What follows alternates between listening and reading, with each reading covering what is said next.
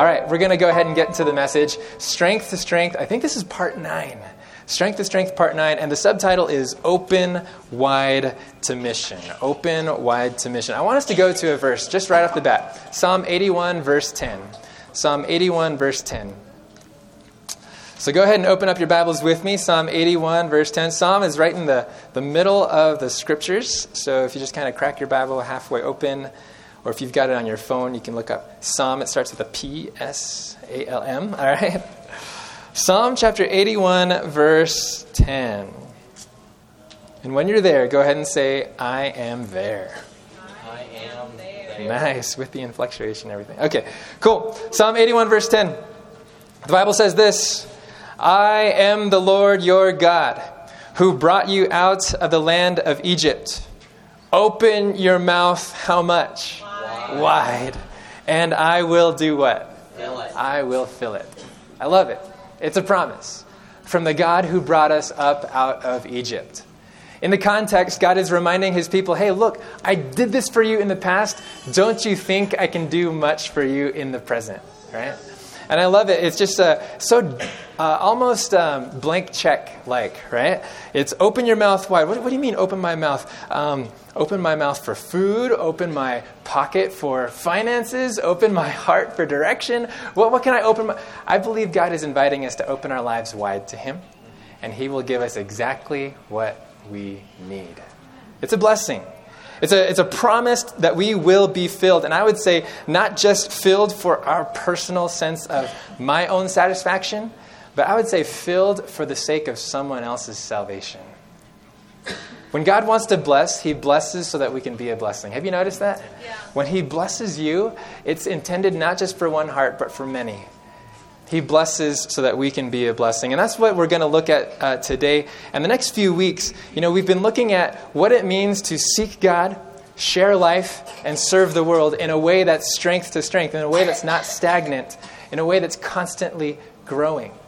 Seeking God, that's what we did in January into February. Sharing life, we looked at dynamics of community. But do you realize that there's a third dynamic of following Jesus? Of going on in a strength to strength journey that isn't just about connecting with God and connecting with a tight knit family, a tight knit community. There's also a dynamic of seeking to serve, being sent on mission. You see, Jesus invites the, the disciples in the Gospels. He says, Follow me, and I will what? Does anybody remember? I will make you fishers of men. You see, followers are also fishers. We're not just invited to come to Jesus and connect with community, we're also invited to be commissioned for a grand purpose, a kingdom purpose. And I believe that the strength to strength journey is not just about receiving what I get, but it's also about reflecting and giving and going on mission for Jesus. And so, for the next few weeks, we're going to kind of turn a corner. We've been focusing on seeking God. What are the habits of seeking God? We've focused on sharing life. What are the habits for community life? And now we're going to look at, for the next few weeks, serving the world. What are the habits that make for serving the world? And I would just, right, right from the very beginning, the first habit is opening up our life wide for mission so that God can fill us with a, with a personalized sense of mission. We're going we're gonna look at a, a, a story together in Acts chapter 8. So go ahead and start looking for the book of Acts. And we're going to study a time when um, the early church, they had been experiencing so much forward momentum, but by the time you get to Acts chapter 8, it's almost as if that forward momentum is being threatened. It's as if that forward momentum is, is uh, there, there's a danger that it can be stalled. And in Acts chapter 8, it was, it was people stepping up to the mission of the church that made the church keep going forward, even in spite of that threat. Um, and it wasn't just it wasn't just the specialized clergy. It was actually it, well, I, will kind of, I'm kind of giving it away right now. But the point is this: that people didn't settle for membership; they strove for mission partnership. You, you hear the difference there? When we're making disciples, we're not just making members; we're making mission partners.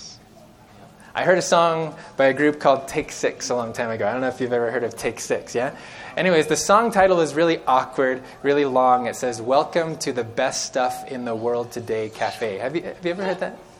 Welcome to the best stuff in the world today cafe. I, if I don't Anyways, it was a really fun song. Welcome to the best stuff in the world today, cafe. Anyways, uh, we've been invited to the restaurant, but now we're servers at the restaurant. That's kind of the, the story of the song. It's kind of cool. Anyways, so when we, when we talk about strength to strength journey, it's not about um, becoming a member only and settling for that. It's about becoming a mission partner. And so, if you're there in Acts chapter 8, go ahead and say, I beat you. I beat you. All right. Acts chapter 8, that's where we're going. Actually, let me just with a finger in Acts chapter 8, turn to Acts chapter 1, and I'll say, I beat you. All right. Uh, so keep a finger in Acts chapter 8. Let me just point you to Acts chapter 1. There's a verse here in verse 8. It's kind of the table of contents to the whole book of Acts. I don't know if you realize this. Acts chapter 1, verse 8. I'm reading from the New King James Version. My Bible is a red letter Bible. So this is Jesus, the resurrected Christ, speaking to his disciples right before he ascends, does his Superman move um, off and away to the clouds. He says this But you shall receive what? Power. Power when the Holy Spirit has come upon you, and you shall be what? Witnesses, Witnesses to me in Jerusalem and in all Judea and Samaria and to the end of the earth. That's awesome, right? God is giving us an identity. You're not just followers. You're not just people who have walked with me for three and a half years. You know, you are witnesses. And by what power? It's not by your charisma. It's not by your great eloquence that you've been training for, whatever. No, it's by the power of Christ in me, the hope of glory, the Holy Spirit. All right? Now, notice at the very end of that verse, it says the locations to which Jesus is sending them as witnesses. It says in Jerusalem, which is right where they were. They were in Jerusalem for the, uh, they were in the upper room, all those kinds of things. And in all Judea and Samaria and to the end of the earth. What Jesus is saying is you're going to be on mission in ever widening circles. You're going to start right where you are, start with the, the mission that's closest to you, very practical principles here, and God will send you in ever widening circles. And the entire book of Acts, if you've ever read it, all 28 chapters, follows this like a script. It shows how the disciples were witnesses in Jerusalem, and then beyond that, into Samaria. And then by the end of the book, Paul is off to Asia Minor, Rome, all these, the ends of the earth. Do you follow that? Yes or no? Yeah? Acts chapter 1, verse 8 is the table of contents. So now, let's go to Acts chapter 8. Acts chapter 8. Jesus already told them, you're going to start in Jerusalem and you're going to go into ever widening circles. But in Acts chapter 8, living it in real time, the apostles were, were actually staying put in Jerusalem. It says this in Acts chapter 8, verse 1, the Bible says, Now Saul was consenting to his death. That's speaking about Stephen, the martyr, the first Christian martyr in Acts chapter 7. At that time, a great persecution arose against the church, which was at Jerusalem, and they were all scattered throughout the regions of where? Yeah, yeah. Okay, so you, you see the connection between Acts 1 8 and Acts 8 1, kind of a, a flip flop, right? It says, And they were all scattered throughout the regions of Judea and Samaria, except who? Who wasn't scattered? Anybody catch it? Except the the apostles. Okay, now notice what happens. Verse 2 And devout men carried Stephen to his burial and made great lamentation over him. Verse 3 As for Saul, he made havoc of the church, entering every house and dragging off men and women, committing them to prison. Man, this is a tough time for the early church. They were growing by leaps and bounds, thousands added to the church, and it even says that people were added to the church daily, such as should be saved. So much momentum, and all of that was happening right at the hub of, of you know, the crucifixion, the resurrection, right there in Jerusalem. It was awesome, it was powerful. But then there's this dark chapter. Man, Saul is creating havoc in the church. People are being scattered, except the apostles. Now, notice in verse 4 the bright spot. Therefore, those who were scattered went everywhere doing what? Preaching the word. Question Who was scattered? Was it the apostles that were scattered? It was everyone else. The non specialized, right? the, the laymen, the, the laywomen, the, the, the non clergy. They were scattered. And what was their activity as they were scattered? They were preaching the word, proclaiming the word. I love it. I love it. It's a picture of the work that is being carried forward by ordinary people. It's a picture of the work uh, of the, the, being forward, not being carried forward, not by the hired clergy. You see, the believers again, they didn't settle for mere membership, but they strove for mission partnership, even under duress, even in times of crisis and in times of persecution. They thought, you know what, this message of the kingdom needs to be shared. And if the apostles are in Jerusalem and I'm over here, I'm not going to wait for the apostles to share it over here. I'm going to share it right where I am. It's beautiful. It's beautiful. And so Philip was one of those who was who was actually scattered. It says here in Acts chapter 8 verse 5. You'll see it. Then Philip went down to the city of Samaria and preached Christ to them. And the multitudes with one accord heeded the things spoken by Philip, hearing and seeing the miracles which he did. For unclean spirits, crying with a loud voice, came out of many who were possessed, and many who were paralyzed and lame were healed. And there was great joy in that city. So, this is a man, his name is Philip. Uh, the first time you see him in the book of Acts, he's actually in Acts chapter 6, where there were seven deacons uh, that were appointed to, to share bread with, with the people and distribute the bread for those who had need. What happens here is that as persecution hits, and, and as the church is kind of clustered in Jerusalem, persecution hits, people are scattered, and the gospel ends up going where people go. Philip is one of those. He actually preaches in. Did you notice where he was? In the city of, of Samaria, right? Now, if you know anything about Jewish culture back then, this was not necessarily like their favorite people. These were not their BFFs, right? This is, this is a, situation where Philip was going into a town that many would have ignored. And I think that's why Jesus, in Acts chapter 1, verse 8, the, the table of contents, he says, Go Jerusalem, then Judea and Samaria, because Judea is a region, Samaria is a city. Judea, make sure to hit Samaria, like don't overlook them, and to the utter ends of the earth. It's really interesting. Acts chapter 1, verse, uh, sorry, chapters, ver, chapters 1 through 7. It's all the mission in Jerusalem. They were getting big, they were getting clustered, and had not persecution hit, they would not have pff, actually fulfilled the rest of the table of contents. It's actually really powerful, and Philip is one of the, those guys who steps up. He didn't need a, a title, he didn't need a, um, a nominating committee to tell him to go. He just went because he had a heart for mission. He had a heart for mission. And so here's what we're going to do we're going to take a look at the rest of this chapter, at least Philip's experience in the rest of this chapter. Because I believe Philip exemplifies what it is to live wide open to the mission that God has for us. Okay, so we're going to look at, li- at Philip's life. We're going to find five avenues of openness. And I love this story. This is probably one of my favorite stories in the book of Acts. Acts chapter 8, look a little bit later in verse 26. All right? We're going to go down to Acts chapter 8, verse 26. Philip has been preaching in Samaria. My mic's a little bit, it's ringing a little bit. Go ahead and turn that down just a little bit. Thank you. Acts chapter 8, verse 26. The Bible says this Now, an angel of the Lord spoke to Philip, saying, Arise, go toward the south along the road which goes down from Jerusalem to Gaza. This is desert.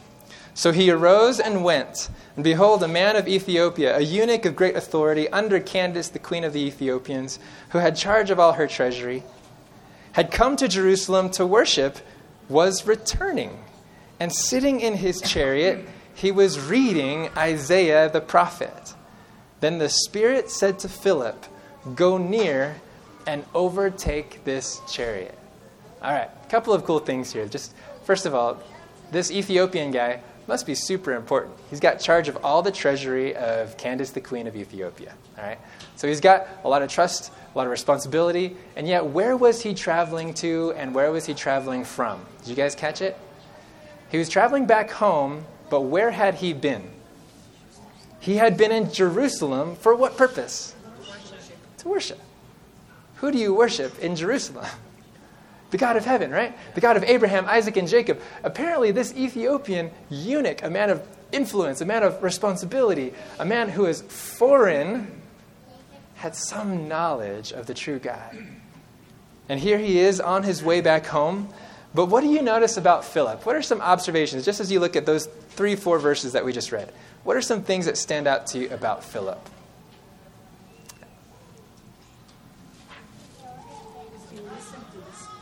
He listened to the Spirit, right?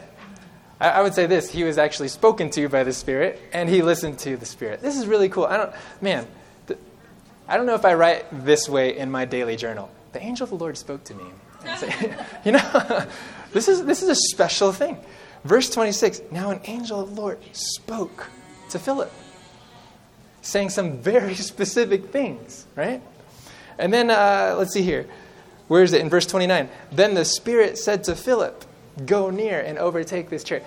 Here's one, the first level of openness that Philip demonstrates is that he has an open connection with God. He has an open connection with God. You see that right there. The Spirit was speaking to him, he was listening, and he was responsive.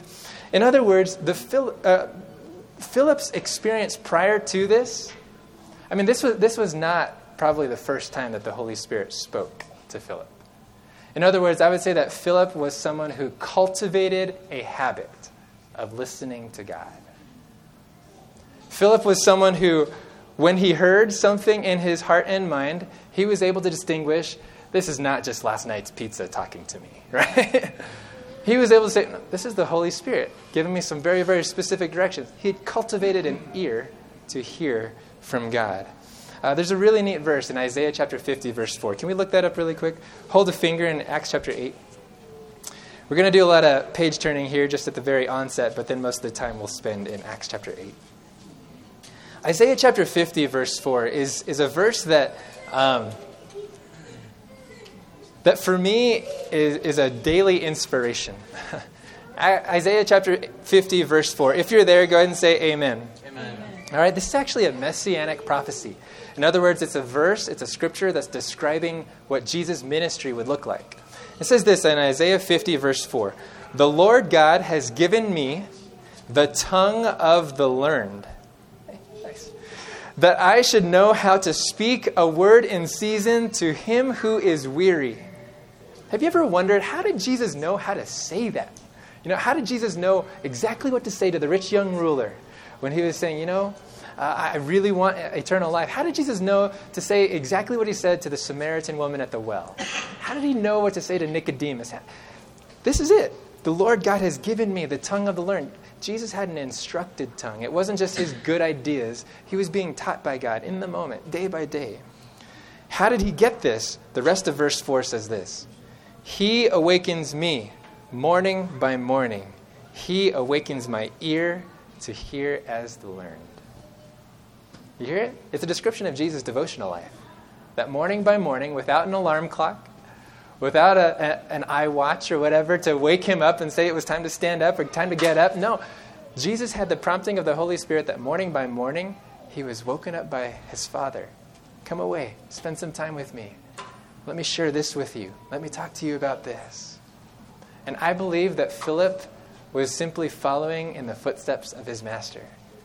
That Philip was someone who, morning by morning, God would instruct him and teach him in the way that he should go.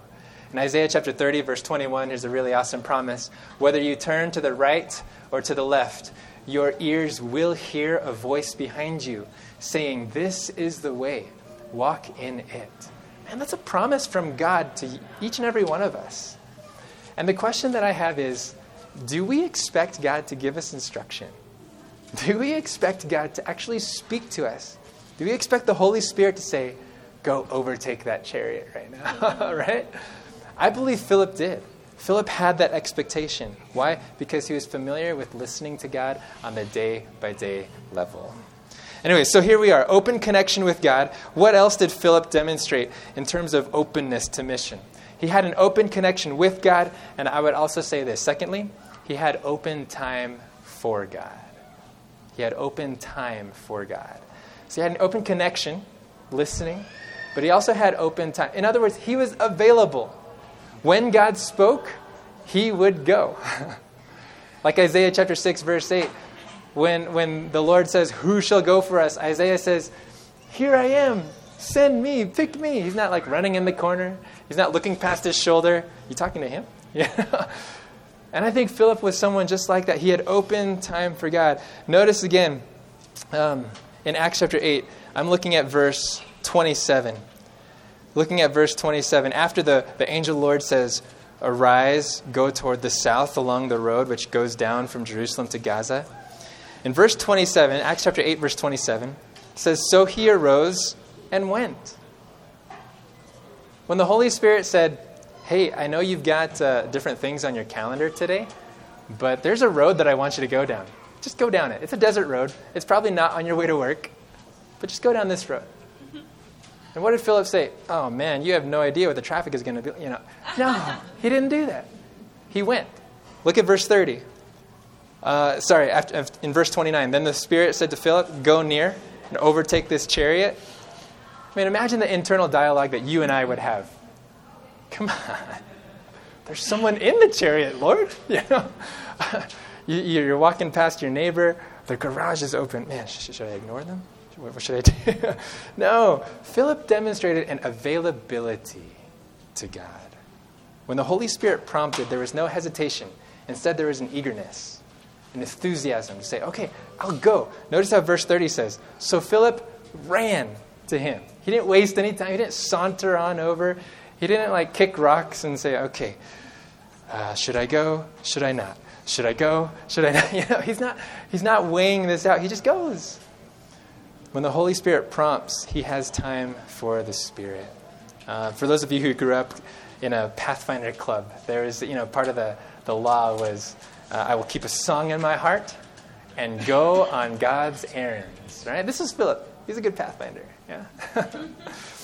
Philip demonstrated, he said, you know what? I may have other things to do, but when the Holy Spirit says this, I've got time. I've got time. I'm going to be flexible with this. And some of us, we ask ourselves, man, how could Philip be so eager just to go where he didn't know, you know what the end result was going to be? How could he do this? How, how could he just uh, respond so readily and not give a whole bunch of excuses to God? I would say this that Philip, because of his open connection with Jesus, I think he had a confidence and an awareness of supernatural activity around him. It was the angel of the Lord that spoke to him, right? I think Philip also just kind of had this awareness you know what? I have the ministry of angels, which means I'm never alone. I don't have to be afraid. Uh, we're never outnumbered when we have the angels of the Lord with us. Do you realize that? Mm-hmm. You know, later on, some of us may have the courage to actually go up to a door, and we may be, feel like, man, I have no idea who's making the music, who's making the noise back there, right? But I'm not outnumbered because I am with the Lord of angel armies right now. I think Philip also had confidence in the ministry of the Holy Spirit. And we don't have to wonder, friends. We don't have to wonder if God wants to give us the Holy Spirit. I don't know if you've ever looked at these stories in the book of Acts and say, man, that is so not me. I don't know if you've ever looked at the story of Peter preaching to the 3,000 and say, man, that is so not me. Yes, it is not you, but you are filled with the Holy Spirit when you've asked. Do you, do you believe that? I mean, that's something that Philip had. He had confidence. Saying, you know what? I have the ministry of angels, I have the ministry of the Holy Spirit. There's something powerful to know that the universe of heaven is actually on your side. It's a really awesome quote I came across in this book called Evangelism. 127, 128 says, There is far more being done by the universe of heaven than we have any idea of. Okay, so the universe of heaven, there's a lot of activity going on. Maybe there's mansions being built. Maybe there's parties going on because people are repenting. No, no. But specifically, what kind of activity? There's far more being done in the universe of, by the universe of heaven than we have any idea of. In what line? In preparing the way so that souls shall be converted. Yes! Right? If you've ever wondered, man, I could never talk to this person. I could never overtake this chariot. I could never go on God's mission. Wait a minute. God has been doing so much beforehand to prepare the way. This is a beautiful quote that was just brought to our attention in our, uh, the first session of our training on Thursday night. It says, The same divine mind that is working upon the things of nature is speaking to the hearts of men. Oh, man, hold on, hold on, hold on. the same God who created the things of, of nature the same God who sustains all these things every day by the power of his word is also doing what? Speaking to the hearts of men and creating an inexpressible craving for something they have not. What is that craving for? Through influences seen and unseen, our Savior is constantly at work to attract the minds of men from the unsatisfying pleasures of sin to the infinite blessings that, they, that may be theirs in Him. You see, there are people all around us who have this craving, but it's inexpressible. There aren't words for it. In another place, she says it's a nameless longing. There's this longing that they, they just can't even put a name on it. But Jesus knows what that, that longing is. it's for the blessings that are found in Christ alone. The universe heaven, of heaven is doing far more than we could possibly imagine, and I believe Philip was fully aware of that. Okay, the Holy Spirit's telling me to go to this chariot. God must be up to something. I may have other things on my agenda, but boy, this is going to be fun. Okay? like, in other words, Philip had this sense that God had something better for him. So, open connection with God, open availability or open time to God. There was a time, actually, just a couple of weeks ago, I was, I was late. I was supposed to be bringing, getting ready for our Tuesday night youth Bible study. And so I wanted to pick up some snacks, some food, and I actually decided to go to Papa Murphy's. Uh, take and bake, I don't know if you've ever, anyways. Um, so, went to Papa Murphy's, ordered a couple of pizzas. The guys are like, What, pizzas? This was one of the weeks that you actually missed. Sorry. anyway, but uh, I went to Papa Murphy's, got the order wrong. I got home, and, and, like I noticed, wait, one pizza was right, the other pizza was wrong. I called them up, said, uh, "What can we do about this? This this is not the first time that this has happened at that particular Papa Murphy's. I, I have to admit." Anyway, so I was kind of upset, but I still had a little bit of time. Had to go back to the store itself. And um, by that time, it had, it had gone from that window of just before work to now everybody's like getting home from work. And there's like a six person line at Papa Murphy's for, uh, for walk in orders. Anyways, so I'm waiting there, I'm waiting there. She knows that I'm, I'm there to pick up a, a different kind of pizza. And it just so happens that um, they get the order wrong again. Oh man, it was terrible. So when I got to the front of the line, they're like, oh man, this is not right can you just wait a little bit? And so I waited another 10 minutes. And it was interesting because the cashier was talking to the pizza makers over here and saying, vegetarian, no cheese, whatever. you know, I kind of said it out loud so that everybody else in the, in the Papa Murphy's was like, vegetarian, no cheese. the guy behind me, the guy behind me, he, he, like, he came up to the register and was like, so what did you make? Uh, you know, just to see if he could take it home because Papa Murphy's isn't going to do with the pizza. And she was like, it's vegetarian. But anyway, so it was kind of funny. Uh, but I sat here on the bench now, really, really self conscious. And there's a lady who turns to me and almost as loud as the cashier. So vegetarian, huh? she, she, asks, like, what, what's that all about? And asks even if it's for religious purposes and stuff. And by this time, I'm so like antsy, and I need to get somewhere else. But I'm kind of like, yeah, veget- I mean, it's just, it's just, I feel like it's healthier. Like I didn't have a good, res- I didn't even smile. I don't think it was tough. And, um, anyways, the lady starts opening up. I didn't even, I didn't even invite her to, but she started opening up. That's interesting. I tried that too. Like I went plant based for a little bit because of my diabetes, et cetera, et cetera.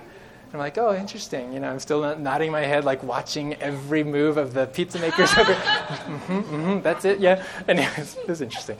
Um, but I walked away from Papa Murphy's not even like, like once they said, here's your pizza, like I walked out, I, I said, you know, I didn't even minister to this lady. I didn't have the availability, right? The open time. I don't know if this has ever happened to you, where you see someone in need or you recognize that there's a need, or the need doesn't even cross your radar because of the lack of margin in your life. There's no white space to be flexible and say, you know what? Let me love right here. Yeah. Man, that was a missed opportunity. Philip didn't miss the opportunity. He had an open connection with God. He had open time for God. But what else? What else?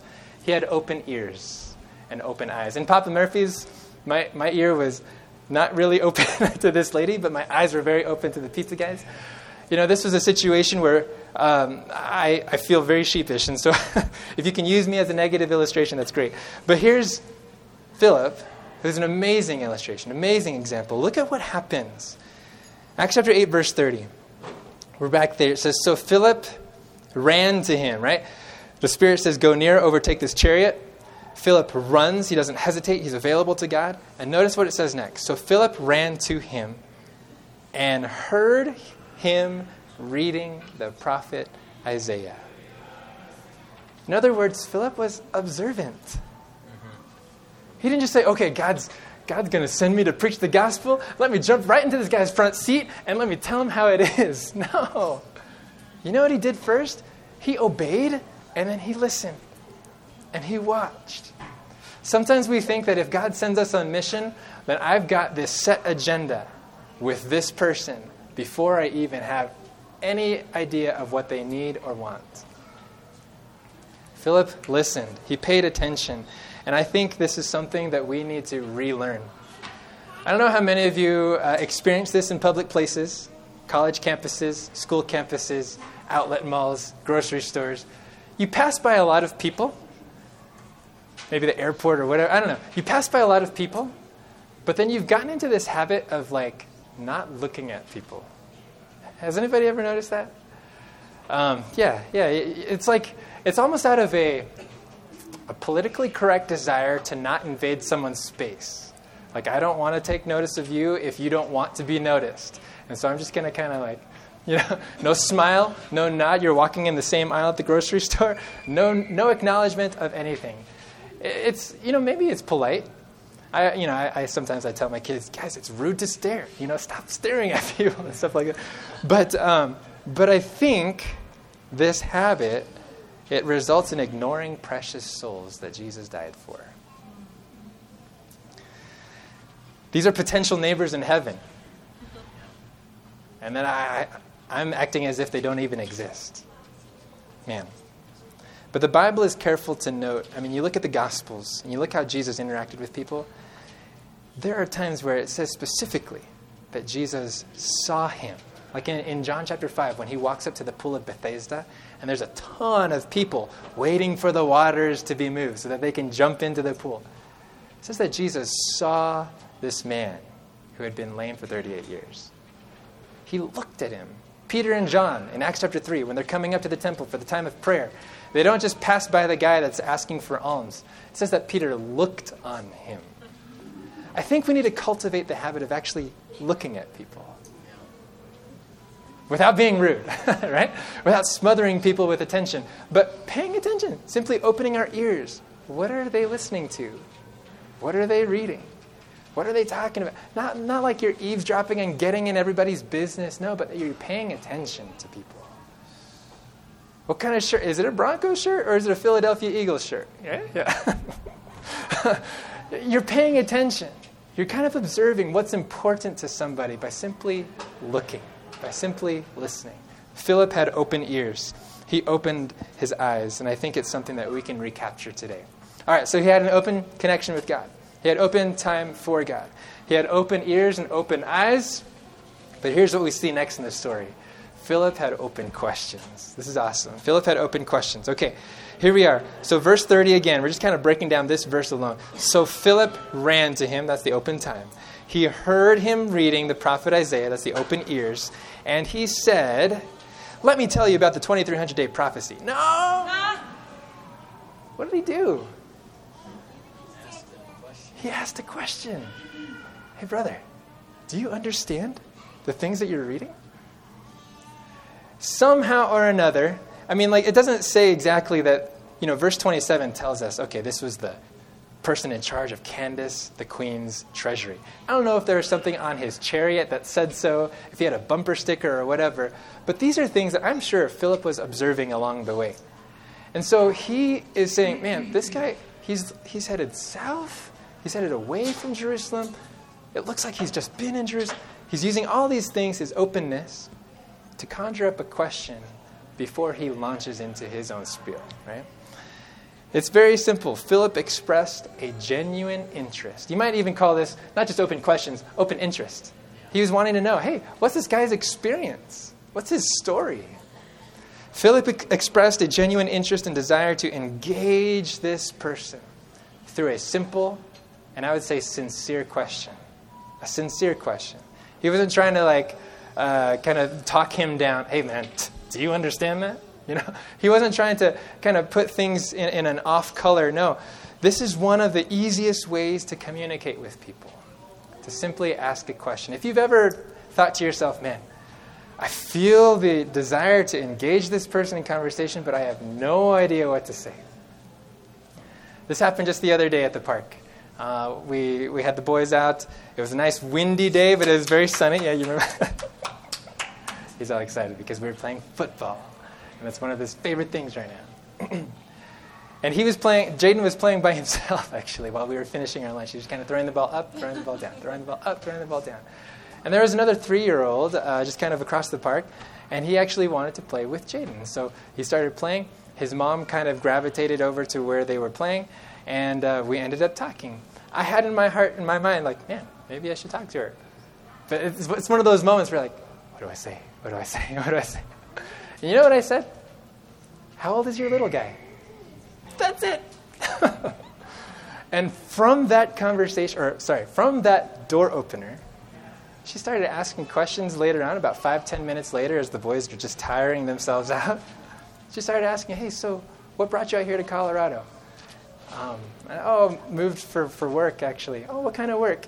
And for me as a pastor, it's either a door closer or a door opener. um, I said, you know, actually, our family was invited to help start a church in Castle Rock. And she said, oh, that's awesome. And that just went into a ton of different directions. What kind of church? Seventh day Adventist. Oh, that's interesting. I grew up Catholic and things like that. And she started talking, going back and forth. Anyways, if we ever see Diana and Will here at church, she told me that they'd show up sometime. So here's the thing it starts with a simple question. You have no idea where the Holy Spirit's going to take that. And we, we continue to pray for Will and Diana. But uh, here's the point it starts with simply taking interest in people. And this is one of the easiest ways to communicate with people because it invites interaction, it puts attention on them and not you, and it actually shows genuine love genuine interest. It's not like, I've got an agenda, please listen to me. No, let me give you an audience. Let me give you an audience. You know what? Love begets love. interest eventually begets interest. Trust begets trust. And you know what happens in verse 31? And he said, How can I unless someone guides me?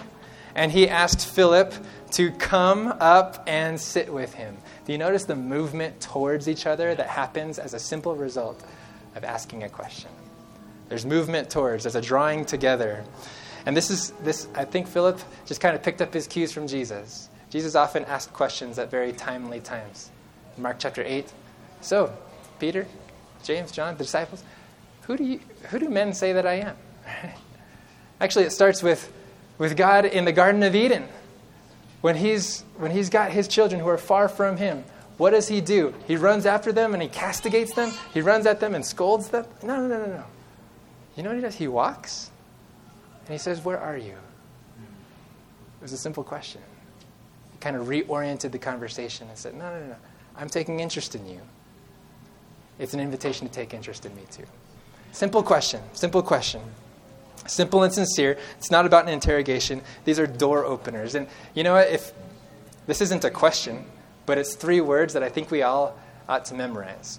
and it's a phrase, it's very simple. It says, Tell me more. Tell me more. I just read an article this week that tell me more, that phrase, is something that, that young people long to hear. and not just young, I would say every generation, every individual. Like when, when you say, hey, how's it going? Fine. That is so common, right? But what would happen if someone said, hey, tell me more? or, you know, maybe the, the common response is, mm, I'm doing okay. Hey, tell me more about that. Eh, you sounded like you're a little hesitant. You know? It's a door opener. It gives people a chance to say, wait, this person doesn't just want to exchange greetings. This person is actually interested. Tell me more. Tell me more. Okay, so open connection, open time, open ears and eyes, open questions, and then finally, an open mouth. I love the fact that Philip, he didn't have an open mouth until all these other things were in place, right? I think a lot of times when we talk about being open to God's mission, we think, oh, what do I say? you know? It's not about that, at least at first. But Philip was willing, when the time was right, to open up his mouth wide so that God could fill it. He filled it for Philip. I like that. Anyways, he, he filled it. So Philip was filled with the willingness to share about Jesus, and here it is. It was unscripted, it was unedited. Philip simply opened his mouth. So, what did he say? Let's take a look. Verse 32. The place in the scripture, now giving a little bit of backstory, the place in the scripture which he read, the Ethiopian was reading, he was led as a lamb to the slaughter, and as a lamb before its shearer is silent, so he opened not his mouth. In his humiliation, his justice was taken away. And who will declare his generation? For his life is taken from the earth. Do you realize that this eunuch had access to an Old Testament prophet? Yeah, we, we already heard it. We already saw it in verse 28 that he was reading from Isaiah the prophet. But specifically, do you know where this chapter is in Isaiah? This is Isaiah chapter 53. Earlier in that chapter, it says, He was wounded for our transgressions, He was bruised for our iniquities. The chastisement of our peace was upon Him. By His stripes we are healed. That's a great place to be reading in the book of Isaiah, right? and here's what the eunuch says, verse 34. So the eunuch answered Philip and said, I ask you, of whom does the prophet say this? Of himself or some other man?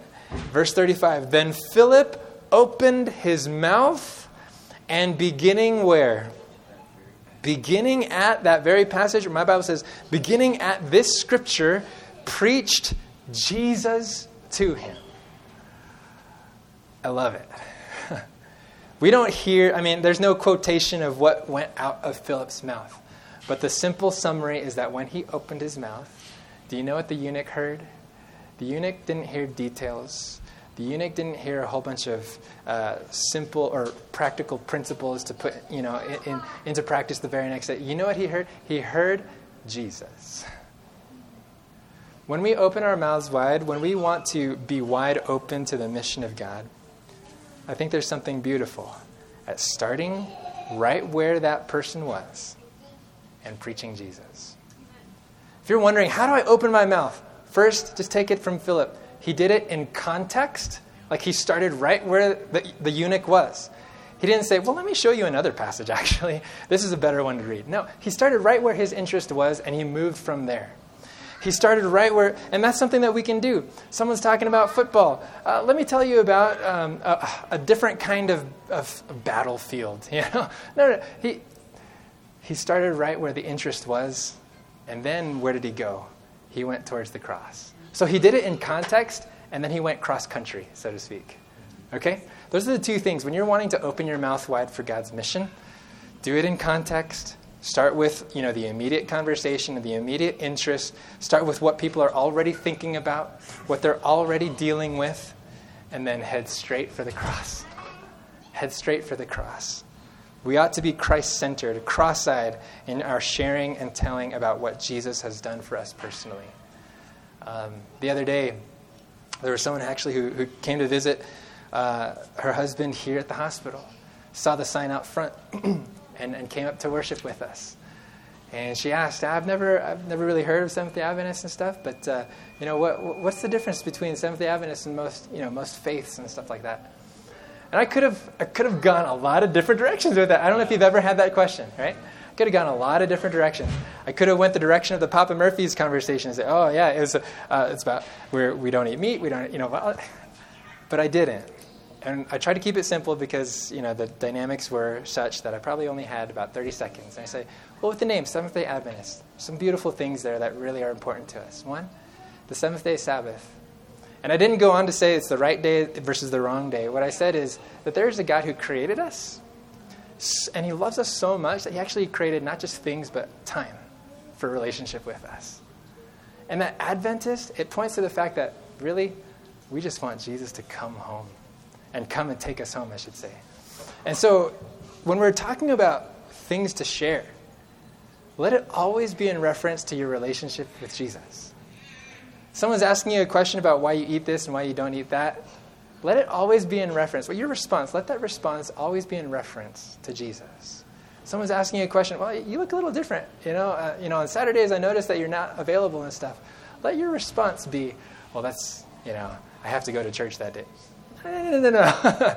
it's, not, it's not about what you have to do and what you don't get to do and things like that.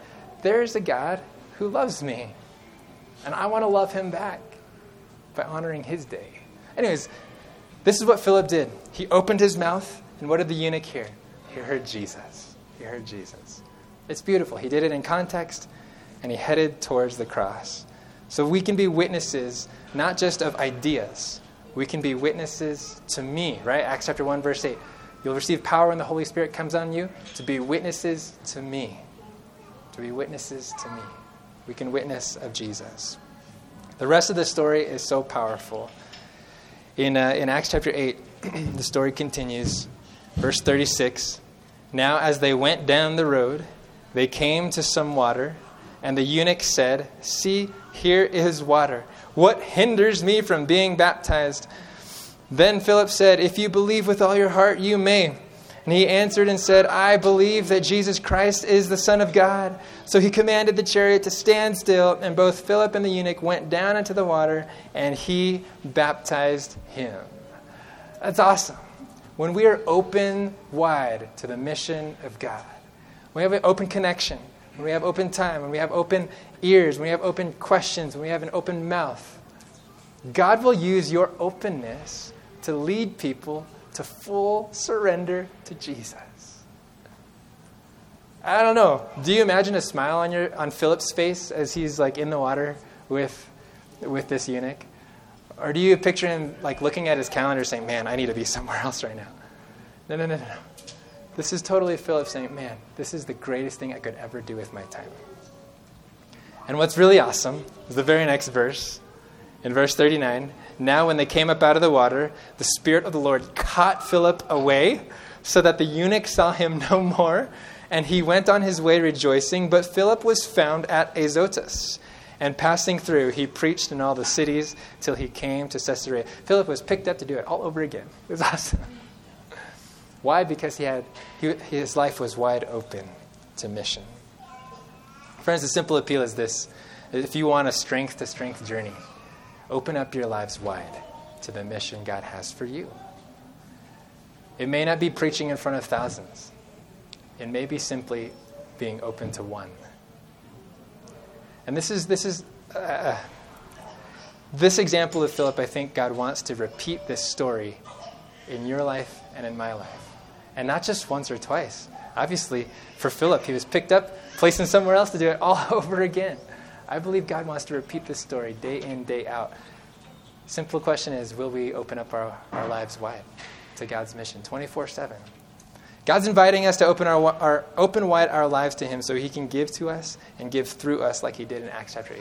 It's an invitation to each of us, not just those of us who are uh, sitting on our advisory council, not just our Sabbath school teachers, not just uh, those who preach or whatever. It's an invitation to all of us. So, will you? Will you open your life wide to the mission that God has for you? Will you open your life wide to the mission that God has for you? I believe there are people that God has uniquely wired you to impact, that those around you could never impact in the same way. God has uniquely wired you, God has uniquely positioned you, and He will uniquely use you if you let Him. Why wouldn't we let Him? Man, it's, I tell you, it's the biggest rush imaginable to watch someone you love, watch someone that you've invested in, make a decision to give their lives to Jesus Christ and live only for Him. Man, there's the biggest rush imaginable. Could God use us to lead one to a saving faith in Him? I believe so. Why wouldn't He be able to use us, right? The promise is already there. You will receive power when the Holy Spirit comes on you. You will. You will. And it starts it starts with seeking an open connection with God, open making our time open to him, opening our ears to other people, our eyes to other people, opening our questions to actually take interest in people, and then opening our mouths in context and heading towards the cross so that we can preach Jesus to people. And so here's the specific take home challenge. Should you choose to accept it? If you long for a strength to strength journey, how many? Let me just ask, ask, you that first question. How many of you long for a strength to strength journey with Jesus? Yeah, None of us wants a flatline, stagnant, declining, plateauing, whatever. We all want a strength to strength journey.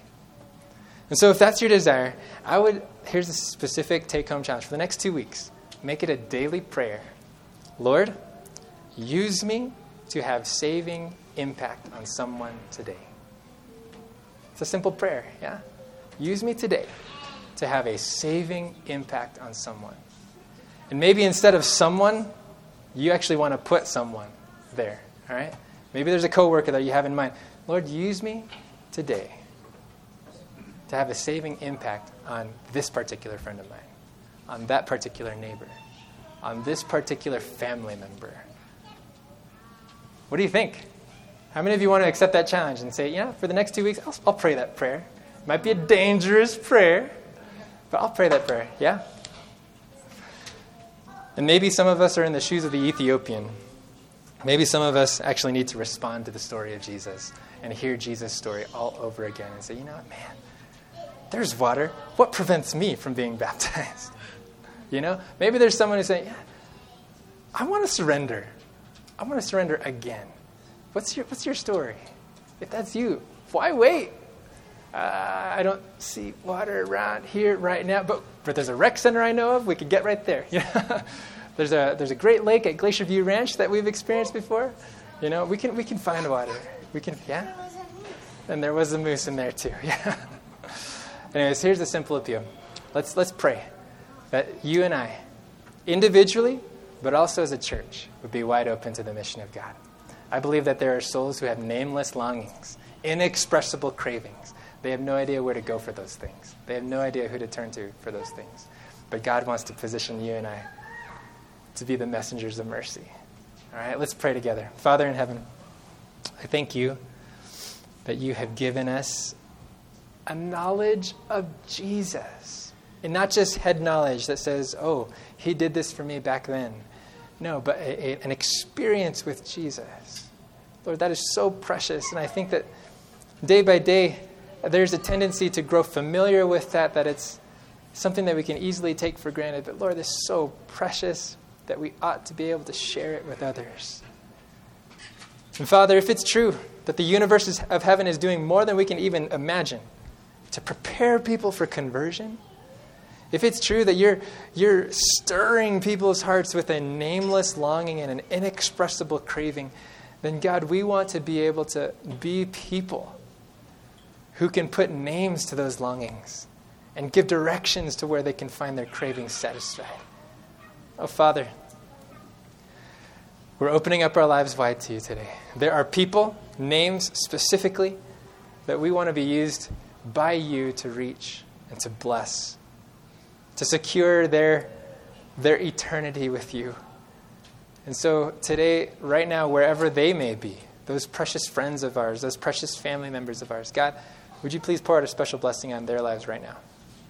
For those who are going to make time to be part of the afternoon outreach this afternoon, the training, and actually going out into the neighborhood, uh, Lord, I pray that you would just prepare the way. You've already done it, apparently.